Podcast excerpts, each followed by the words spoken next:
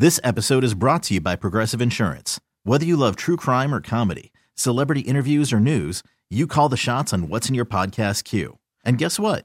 Now you can call them on your auto insurance too with the Name Your Price tool from Progressive. It works just the way it sounds. You tell Progressive how much you want to pay for car insurance, and they'll show you coverage options that fit your budget.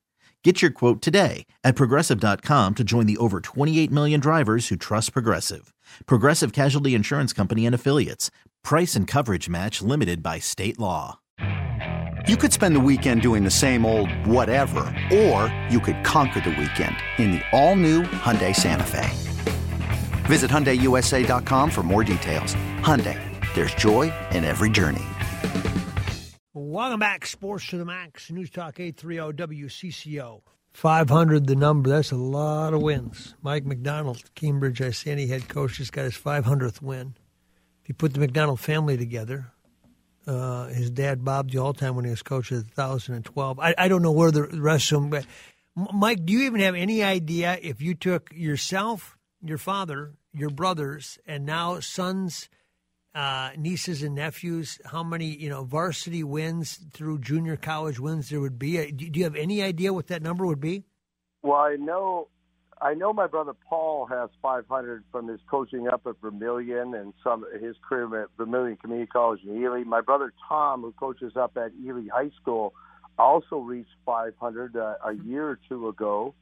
Uh, and then, of course, my my sons, etc., are, are starting to add to that total as well. I know my son Rhett's team at Duluth East, of course, made the state tournament last year and had had uh, you know multiple wins there too. So yeah. and then you throw in a, ne- a, nephew in Minnetonka, and I mean the list goes on and on. Forest Lake, I mean that's a lot of wins. We're, we're twenty five hundred and counting somewhere in there. Somewhere in there, I'd say uh, twenty five hundred and counting. Over twenty five hundred wins, Mike. Okay, so you got yours the other night. Uh, I, I, mean, does does that does that number mean a lot to you, or does it just force you to reflect and think about this is why I do what I do? It's a, it's a milestone, but I think it's more the second part of it, Mike. It just reflects on on you doing what you do, and if you do it long enough, uh, milestones like that occur. I think that's that's the major thing, and that you know it, it looks back, it reflects back on a, a long career. You know, it's been uh, this is my 35th year at Cambridge Isanti. I had four years as a head coach out in Presho, South Dakota at Lyman High School. Prior to that. So it's been a it's been a it's been a a lot of games and a lot of wins, and there's a lot of uh, low points, losses in those in those uh, yeah. years as well. Yeah, and, and, what you and I were talking about earlier today, and, and, there are, I mean, there there is a feeling when you lose a game, especially if you think you should have won it or you underperformed. I mean, there's different categories. Uh, to losses, but but it's a pit in the stomach that you you, you can't explain to anyone that hasn't suffered through it. Uh, but but yet there's something about sports that the greatest thing is by the next day you start to process it and, and pretty soon you lost on Tuesday and you got to come back on Friday and you know you got to have them ready on Friday and by Friday you're feeling really good again. Uh, I, I mean, talk about a metaphor for life, huh? Yes, it is. I guess a metaphor for life is it. Yeah, you don't have really time to dwell on the past. You know, I always tell my players that when they're playing the game, they have to play present you know they have to play the next possession. I think coaching's a lot like that. You just have to move on from, let's say, a tough loss. We had we had a loss at the buzzer this year that was very tough to deal with, and as a coach, you have those sleepless nights where you wake up in the middle of the night and start revisiting, you know, some of those uh, experiences. But the bottom line is you have to get over it and you have to move on to the next game that you need to play. And I think that's it. And that, in a nutshell, is what really life is all about too. So, so when you were playing for your father in the storied days of Chisholm, and, and your brother Paul playing as well. Uh, I, I, mean, w- when you came home from the game at night on a Tuesday or Friday, would you guys literally sit at the table and break it down? What was it like? You know, it was different. It was probably different back then, Mike, because for one thing, it's so easy right now to break things down. Yeah, first of all, you get to watch it again right away. Exactly, exactly. You know, we have live stream now, and the games uh, we have Hudl, and you know we watch can can rewatch games on Hudl and and go through that. Back then, I don't remember a whole lot of sitting at the table with my dad and and revisiting a game. I yeah, there was there was some of that, of course, but I don't think that we dwelled too much. maybe maybe the fact was is that you know I hate to say this, but we were so, we were successful up there, so we never really had to break down a whole lot of tough losses. I guess that was a, the good thing about playing for the Chisholm Blue Streaks. Now, now, Mike, when you look at what you know as an educator, uh, certainly a father, but an educator and a coach, what what have our kids suffered through the last couple years with COVID? What what have you seen, and what what what scares you the most about what you've seen our, our young people go through, and you know, especially those sophomores, juniors, and seniors that had so much taken away, whether it was a season, a tournament, or crowds. Yeah, I think it all. You know, it was. This has been some tough times. It's been very different for all of us involved in athletics. My my 2020 team, for example, was uh, Section Seven champion back in 2020, and then the very next day the state tournament was canceled. That was probably record-wise, that was probably one of the best teams that I've had the opportunity to coach. Well, what did you tell them when you when you gathered them that day? What did you tell them?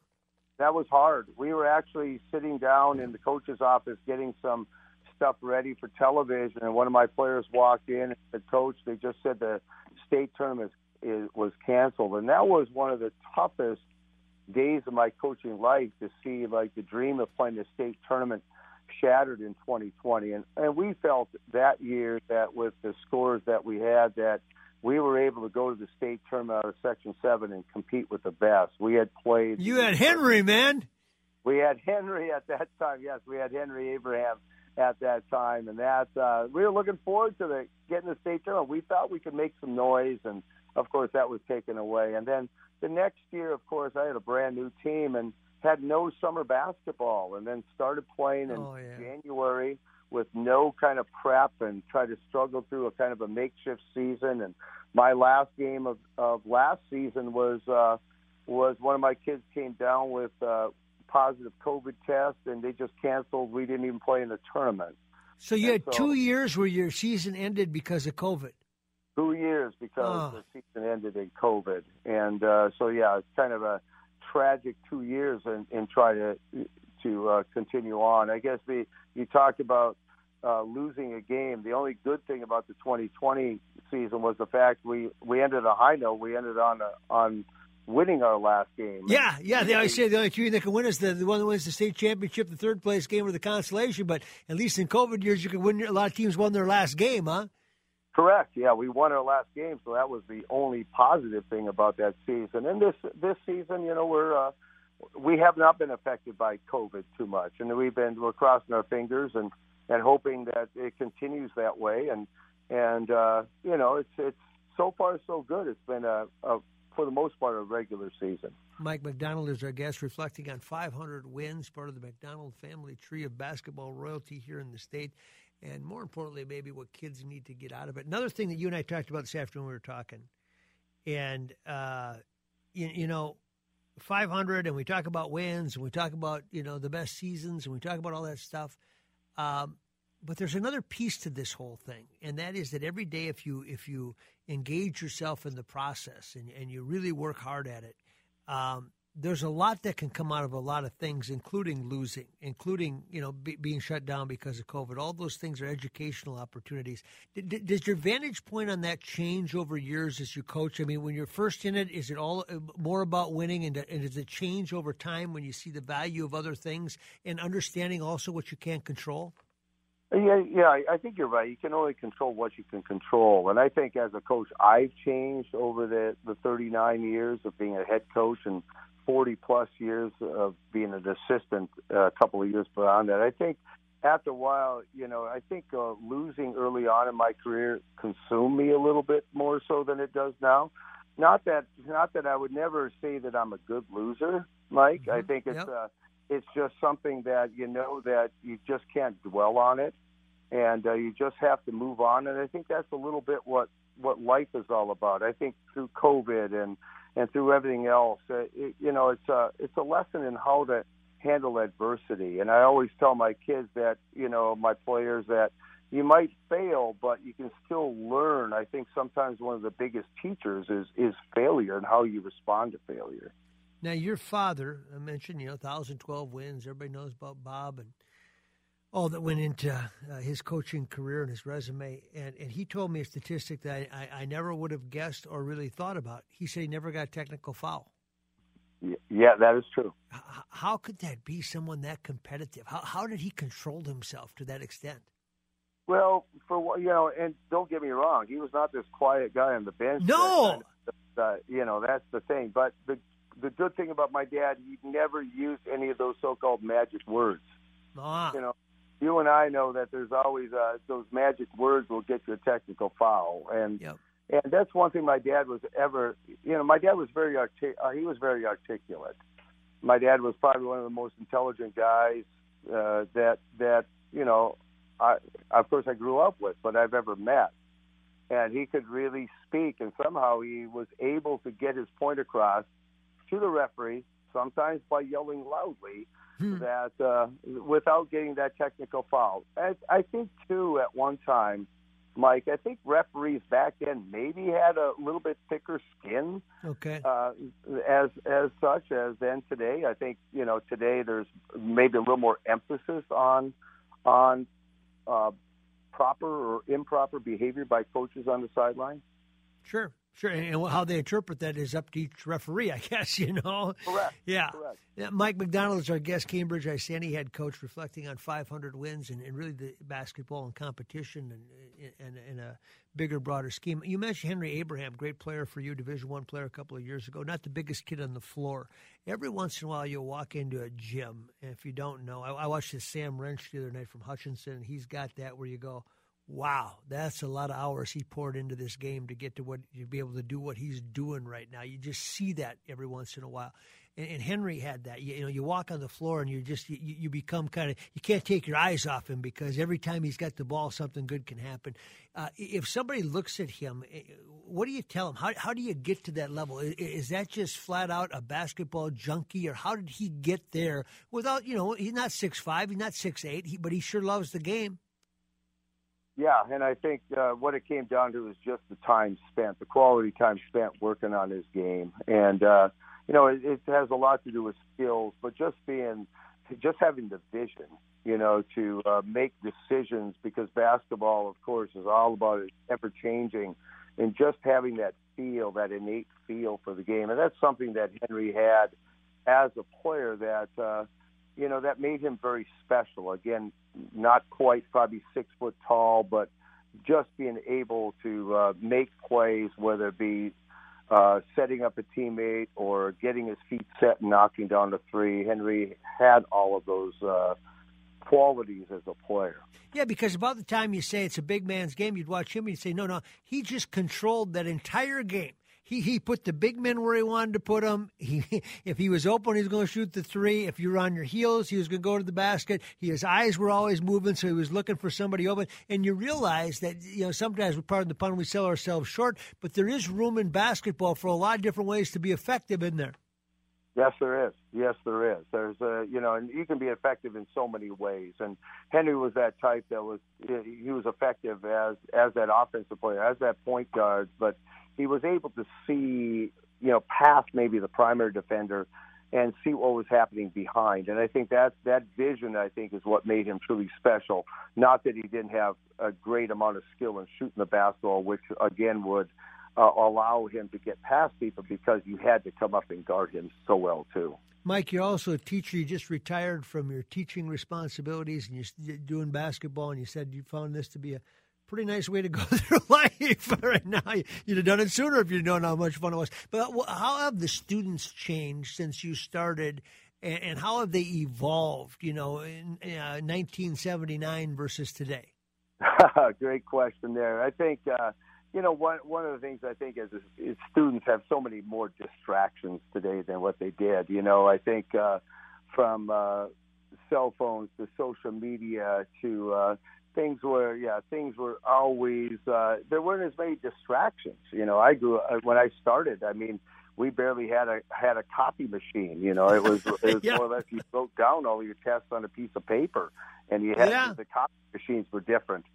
And uh, you know, watching a video in in uh, in the classroom, we had those big reel to reel type of projectors. Yes, one that's all that was available. Yeah It's all that was available. So I think you know there's been a there's been a whole lot more distractions that, and I think the classroom is different because of that. You know, I was uh, I taught history at Cambridge Isanti High School for my career there, and really enjoyed the, the classroom piece. But there was there was so much other stuff that began to creep in with technology, and with that was those distractions was sometimes a little bit, uh, sometimes less discipline at times, and things like that.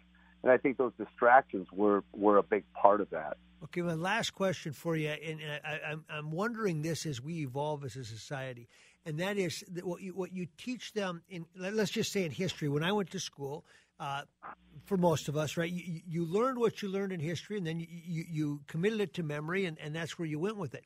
Now, any question you ask about whether it's about the War of 1812 or the Declaration of Independence, they can they can pop it on their phone, and a kid will say, I really don't need to study this because if I need the answer, it's at my fingertips. Has that changed education? Yeah, you know, I, I think in a way it has. I think the the basics are still like there from teaching history, and uh, I'm going to be a little bit philosophical. Uh, philosophical here. I always tell, tell my history students that remember that history is someone's interpretation of the past, and somebody who basically would would look at an event, they might interpret it differently because of who they are or what they are. Absolutely. I, I, think Great that's point. the important thing. That's that's the important thing about history. That then that's why I love teaching history for the, the many years that I did is simply because of that. That you could take something and if you had to have the evidence, that that interpretation could change. And history is not as as uh, concrete as it is. There, there are different interpretations out there. Yeah, if you if you talk to if we if we could go back and talk to the people from uh, uh, from Great Britain and England, they probably had a different interpretation of the war than, than we did. And, and you know, it just depends on where you're sitting. But it, you're right, and then it gets written down, and, and, and we commit ourselves to whatever it is that we find as facts. But we may or may not be accurate, or we may be selling ourselves short in, in really investigating it sometimes. Correct, and you know, I always I always used to ask my students this simple question: What is the truth when it comes to the past? And that is a, that is a, here we are, kind of philosophical, but that yeah, but I bet you get some amazing different answers of the same events. There are, there are. You know, what what is taught in in uh, Europe might be different than what's taught in the states here. We could go on all day on that stuff, Mike. Great stuff. Hey, congratulations! Always good to visit with you. Continued success, and, but thank you for giving us some time tonight. I appreciate it. I appreciate it. you guys. Take care, and it's great, uh, great being with you, Mike. You bet, Mike McDonald, head coach, right. Cambridge Isanti, 500 wins and counting. Stay with us on Sports to the Max.